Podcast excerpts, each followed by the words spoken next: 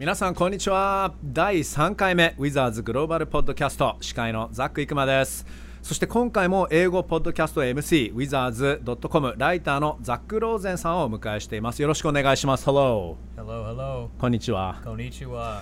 Uh, Zach, so uh, we're less than a week away from opening night. Um, I'm sure you're getting excited. Are you Oh, pumped yeah. up? I mean, it, came so fast. Yeah, Like, We're right here, less Yep. than a week to go, yeah, starting Wednesday. Yeah. Well, and then then it just goes on from there and there. Right. We do two of these. right.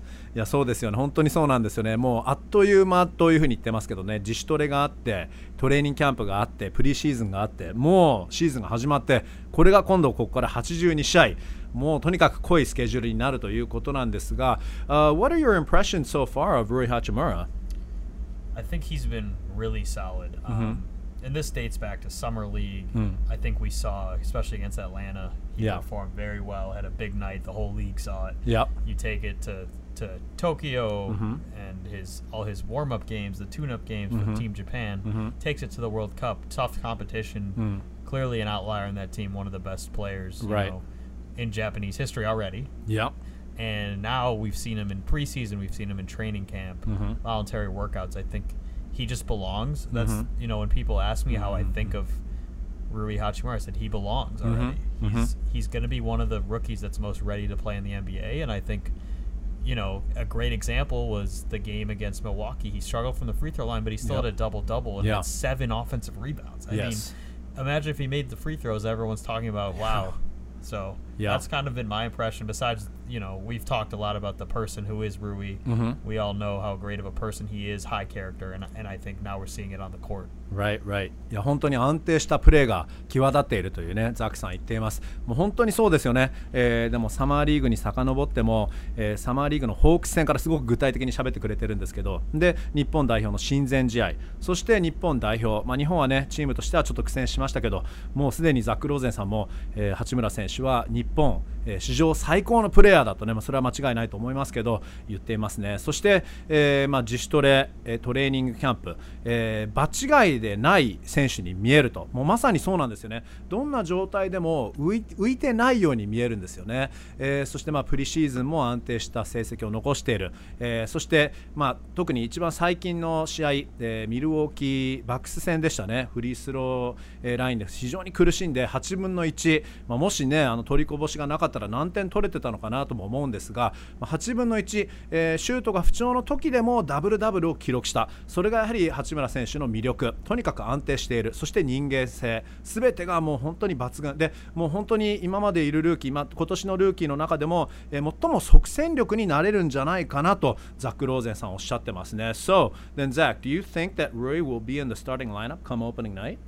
I think all indications will show that he will be in the starting lineup. I Uh-huh. think, to be honest, he's been in the lineup since probably training camp broke. Okay. Um, and that's you know that's not inside information. I think Sure. if you look at every game he's played, he's started. Yep. uh, and Mo Wagner played, you know, in his place when he rested, and Mo Mhm. Wagner's definitely not going to start. Okay. So we haven't seen any indications to believe he will not start, and I Mhm. think he's earned it. I, I Mm, don't think mhm. it's anything more than like you know they want the rookie to start. I think he's the best player to start at that position for this basketball team. Okay, that makes sense. 確かにあのスタメンは確定的ではないかと、 えーまあ、それは例えばもうキャンプの初日からもうスタメン状態というかねスタメングループと一緒にスタメン組とトレーニングしていましたし、えー確かにプリシーズンでもここまでは3試合、えー出場した試合はすべてスタメン、え1試合、えー試合に出なかったニューヨークで、ね、遠征がありましたけど欠場した試合はもうワグナー選手がスタメンだったんですけど、まあ、おそらくザック・ローゼンさん曰く、えーワグナー選手はスタメンにならないだろう。となると、まあ、八村選手になるんではないかと。でそしてもちろんこれはたまたま枠が空いていたからだけではなく八村選手がま自分で結果を出して得たこのスタメン、えースタメンは確定的ではないかというふうに言っています。非常に、えーシーズン開幕楽しみですね、えーということで、えーでは今回のゲストなんですが、まあ、実はちょっとウィザーズとは関係ないんですが、えー今回日本語ポッドキャストオンリーのゲスト、えーウィザーズにはちょっと関係してないんですが、まあ、話を聞いてみると少し関連性もあるので非常にいい話をしてもらいました。今回素晴らしいゲストこの方です。はい、えーでは今回のウィザーズグローバルポッドキャストのゲスト OKC サンダーの平田恵衣さんです。よろしくお願いします。よろしくお願いします。やっと会えましたね。と Finally、はい、いつかお会いできるかなと思ってたんですね。思ってました思ってました。はい、で正式な名前はえ、はい。OKC サンダーのえチアリーダーズなんですか？はい、えっ、とサンダーガールズ。サンダーガールズなんですね。ね。なるほど、はい。サンダーガールズの K さんですね、えーそして今回は、うん、サンダーは在籍何年目になったんですか？えーシーズンは4シーズン目ですね。はい。はい。二度目3シーズンの在籍なんですよね。そうです。一度2年間活動した後に一度引退して日本に帰りまして、はい。で4年間ほど、まあ、日本で、ええ。ー活動してたんですけども、はい。うんまあ、昨シーズンですね、うんうん。またチームの、まあ、トライアウトを経てはい。チームに復帰しまして、はいそのうん。はい、4年目ですえーあの僕はちょっと記事を読ませていただいたんですけどまあ、ちょっと改めてこのポッドキャストでお話ししてもらえればと思うんですけど復帰した理由教えてください。もう本当にもう復帰する気はさらさらなかったんですけれども、うんうん。まあ、日本での活動の中で小学校を、まあ、訪問させていただく機会っていうのをあの、まあ、何回かいただいていて、ええ。日本各地を回っていたんですけれども、はい。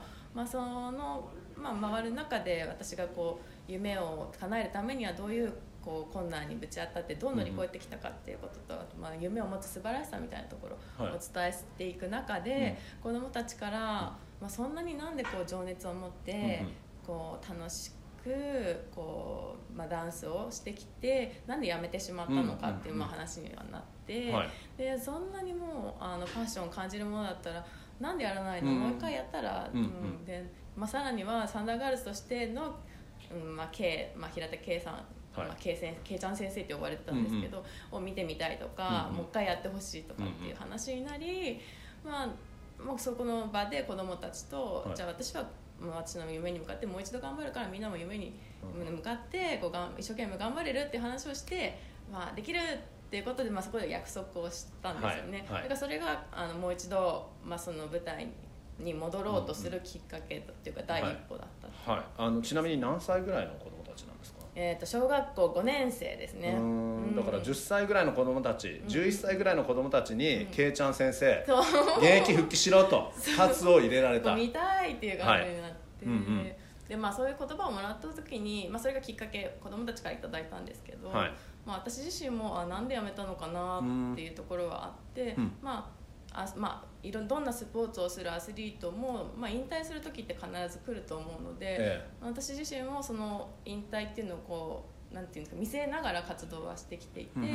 で1回目に引退した時が、まあ、自分にとってまあ最適な時期かな、まあ、次のキャリアにシフトする、ういいタイミングかなって思ったので引退したわけですけれどもでも実はその子どもたちがきっかけいただいたことで、あ自分にはまだ今度パッションのこうなんていうんですか炎っていうか、光というかまだ残ってたっていうことにまあ気づいた気づかされた、うんまあ、そんなきっかけでもありました。なるほど。で今回そのまあ2度目の在籍ということでまた何か新たなパッションっていうんですかね。なんかまた発見っていうのはあったりするものなんですか？1回目に気が付かなかったこととかもうちょっと余裕があって今回気が付いたこととかこの2度目の在籍ならではの経験っていうんですかね。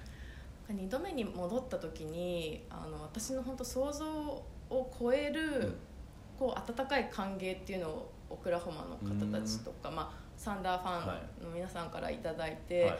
あのまあ、私自身子どもたちに、まあ、挑戦する、まあ、結果に関わらず挑戦するそこに向かって一生懸命頑張る姿っていうのをうん。こう見見てほしいなっていうのがあってそこを目的に頑張ってたわけですけども、はい。まあ、実際結果がついてきて、うん。じゃあサンダーのチームにサンダーガールズとして戻るオクラホマに戻るってなった時にそのみんながこう待っててくれるっていうそういうまあ期待がそこまでなかったわけなんですが、あの本当にホームゲーム開幕の日にアリーナで働くそのスタッフの方たちだったりとか、あのもちろんチアのあの選考過程オーディション過程トラトライアウトと過程に関わってきてる方は、まあ、ずっと見てきてくださってるわけですけれども、あのホームゲームでのやっぱりファンの方たちとの4年ぶりの再会だったりとか、うんうんもうそういうものは本当に一旦やめたからこそ、その力っていうかパワーっていうかエネルギーを感じた瞬間でしたね。はい、もう本当ファミリーだなっていう感じがしたんですよね。うん。なんか覚えててくれたっていうことがすごい嬉しかったです、で戻ってきたっていうことに対してすごく喜んでくれた方が多かったので、はいあのいろんな意味で帰ってきてよかったなっていうふうに思いました。うんなるほど。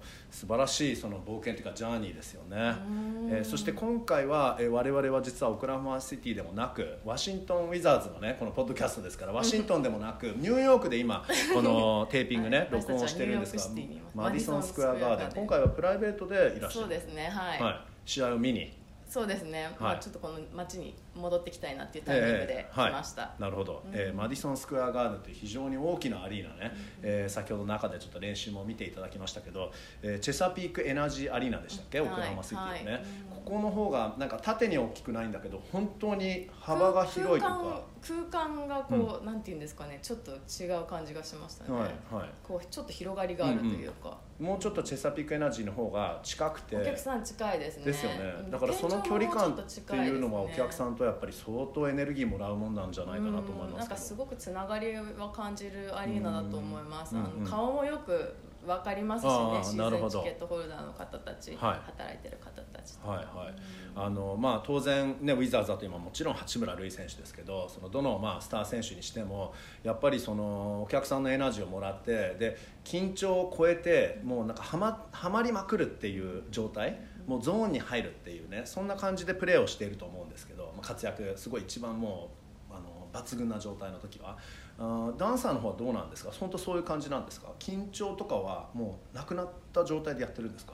あの緊張っていうのはやっぱり個人差はあると思います。私の場合は、き緊張っていうものは常に付き合っていくものだと思っていて、うんうんうんやっぱり NBA のシーズンっていうのは、まあ、選手もちろんアウェーも行きますから、はい。忙しいですよね、はい。私たちダンサーチアダンサーたちも、うん。やっぱり試合がなくても練習があったりとか、うんうん。トレーニングチームワークアウトがあったりとか、はい。あとはコミュニティのイベントに、まあ、170件からまあ200件ぐらい年間でうん。試合以外に出るんですけれども、はい。いろんな活動がこう常に常にスケジュールに入ってくるので、まあ、それぞれにこう準備したりとか、うん。ダンスだけではなくて、こういう public speaking だったりとかいろいろやることがあるのであの本当一つ一つに集中して、うん。あので私たちの場合って準備したものをそこで完璧に見せるはい。お仕事なので。はいあのもうノーミスなるべくミスがないように、うん。高いレベルのものをエンターテインメントとして提供する、はい。そこがゴールなのでやっぱりこう緊張っていうものは常にこう付き合っていくものですね。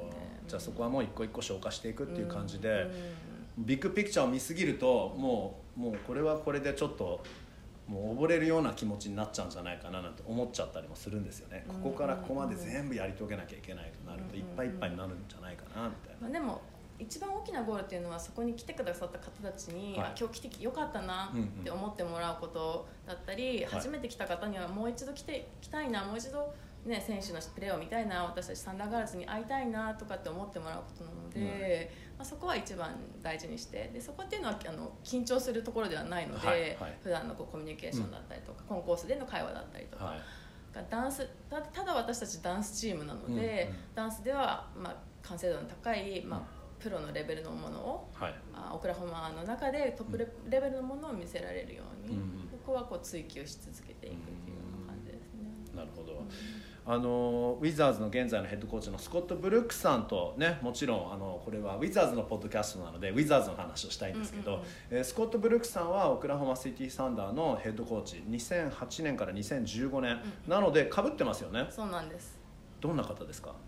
あのまあ、基本的にサンダーで働いてる方も、うん。まあ、プレイヤーの方たちも本当にいい方たちばかりで,、であのスコット・ブルックス監督、はい。元監督ですね、もうあの本当にこうお父さんのようなというか、うん家族の一員のようにこう温かくこう包み込むような,、はい。こうあなパーソナリティのうん。方でいらして。はいあの私サンダーガールズとして初めてのデビュー衣装を着てパフォーマンスしたのって、実は日本の仙台なんですよね、あはいはい。でその時その時は一緒じゃなかったな、うん。スカド・フルクさんはあの、まあ、サンダーガールズとして2年目のシーズンの時に、うんうんはいえー、とイギリスとトルコ、うんうん。グローバルゲームで、うんうんうんうん。まあ、プレイヤーの方たちも、はい。スタあのオペレーションのスタッフの方たちも、はチアリーダーのその選抜された子たちも、うん。まあ、みんなで一緒一はい緒にはい行くそれは機会があって2014年シーズンかな？13、14シーズンですね。はいはい。はい、でその時に、うん。たまたまこう飛行機間乗っていって、ええ。と搭乗するところですよね、はいであの機内に。えであのスコット・ブルックス監督を座られていて、ちょうど前が詰まったんですよ、はいはい。で私ちょうど隣にこう立って待つような状況になった時に「あはいはい。あの君どこから来てるの?」っていうふうに、まあ、話しかけてくださって。はいはいであ日本から来てるんだよっていう話をして「で何学生さん留学生?」とかっていう話をした時に「あのいやなんかサンダーでチアリーダーになりたくてオーディション受けて日本から来たんです」っていうことをしたらなんか「うわそれはすごいいいストーリーだね」ってはい。来てくれてありがとうねっていうふうに言ってくれて。はい。なんか本当一対一ですごくその人を知ろうっていうふうにしてくださるうん。気さくな方ですうん。ね。すごく温かい方ですよね、うん温かいです。まあ、ご本人もねドラフト外でそれでもアンダーサイズ本当に身長高くない背の高くないポイントガードとして、えー NBA で10年キャリアをね築き上げることができた、えー本当に這い上がったタイプの選手ですからだからまあいろんな人の気持ちを分かってくれる人なのかな。カルの方たちとも、うん。スターバックスとかで気軽にこう話すような方でね。試合のアリーナの近くにスターバックスあるんですけど、はいはい。そこにあの私たちがいたり、うん。ファンの方たちがいても今日の試合の準備 OK とかっていうふうな感じでこう気さくに話しかけてこうさっとかっこよくか、あのあー去っていかれるような。気さくってかっこいいですよね、うんであの八村塁選手なんですけど、まあ、ウィザーズはね当然、えー今年のドラフトで、えーブルックリンでね、えーちょうど3か月半ぐらい前ですかね、えー日本人として初めての1巡目指名全体9位指名で八村選手をゲットすることができました。羨ましいでしょう。おめでとうございます。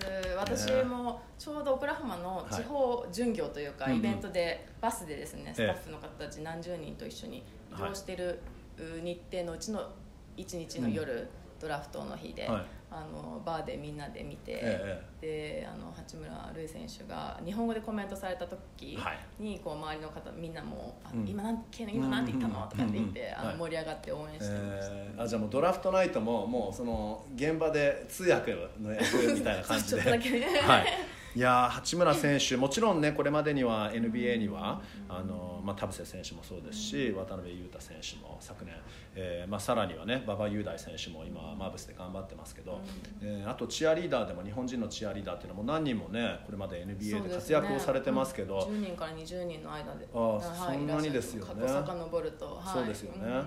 えー今年は何人でした？今シーズン4名ですね。4名ですか、はい。はいえーまあ、で八村選手がやっぱりその日本では初めてやっぱり NBA でスター選手になるっていうねそんなあの、まあ、存在じゃないですか、これは、まあ、日本のバスケ人気というか NBA 人気、まあ、あるいはもう単純にその日本のそのもうバスケ界に対して、えー本当に大きなことだと思うんですけどそのあたりいかがですか、いや本当に大きなニュースですよね、あのー本当八村塁選手もスター選手、まあ、学生の時から注目されていた選手で、はい。あのーこれからどんどん活躍される方だと思いますし、うんうんこれまでやっぱりアメリカに挑戦し続けてきた方たちっていうのがね、はい。い、らっしゃってこうやっと日本もね日本人も、あここまで活躍できる選手がこう出てきたかっていうそういう時代に来ているところだと思うので。はい本当にこれまで頑張られてきた方にもすごい拍手を送りたいですし、うんうんうんそこでこうねその時とこのチャンスと実力と掴んだ八村塁選手本当に素晴らしいと思います。そうですよねあの、まあ、FIBA のワールドカップでは残念ながら0勝5敗でしたけどやっぱり来年は東京でオリンピックもありますし八村選手も当然日本代表の鍵もうスター要として活躍してくれると思うんですけどその辺りも本当バスケの盛り上がり日本もどんどん進んできて楽しみですよね。あの本当に日本からこう海外に出て活躍する選手どんどんこれから出てくると思いますし、はいあの本当期待の思いを持ってうん。応援して、ねぜひバスケを応援してもらいたいんですね。うん、そうですよね。八村選手が実はバスケを始めたのって13歳の時だから、まあ、アメリカからするとやや遅めなんですよね。そうですね、あのはい。あのダンスもそうなんですけど例えばバスケだったり、ええフットボールだったりやっぱりみんな小さい時から始めるじゃないですか、はい。だから、まあ、13歳っていう年齢はちょっと遅い方になるかもしれないですね。ですよね。でだから13歳の時に始めてで、えー今21だから8年後に今このレベルで大活躍してるわけですよね。だから日本のもしかして子供たち、まあ、これまでね他の選手を見て NBA とかあるいはまあトップレベルを目指してる選手にとっても例えば八村選手を見てで今13歳の子がそれを見てじゃあ僕もバスケ始めようってなったとしたら8年後、まあ、もしかして来年のオリンピックはまだちょっと日本はねそこまであの強豪チームには慣れてないかもしれないですけど例えばそのこの後の後のオリンピックとかはすごく まあちょっと先を見ちゃってるんですけど楽しみだなと思いますけどね。えー、とさて今シーズンなんですけど、えーサンダーは10月の23日に開幕。まずはアウェーですね。そうですね。えージャズかな？確か。はい。でその2日後にホームオープナーが実はウィザーズとの対戦なんですよね。そうなんです。実はそうはいなんですね、意気込みお願いしますよいやーあの本当サンダーのホームゲームっていうのは、まあはい。独特の雰囲気というかやっぱええ。りオクラホマのはい。サンダーファンがこう作り出すん。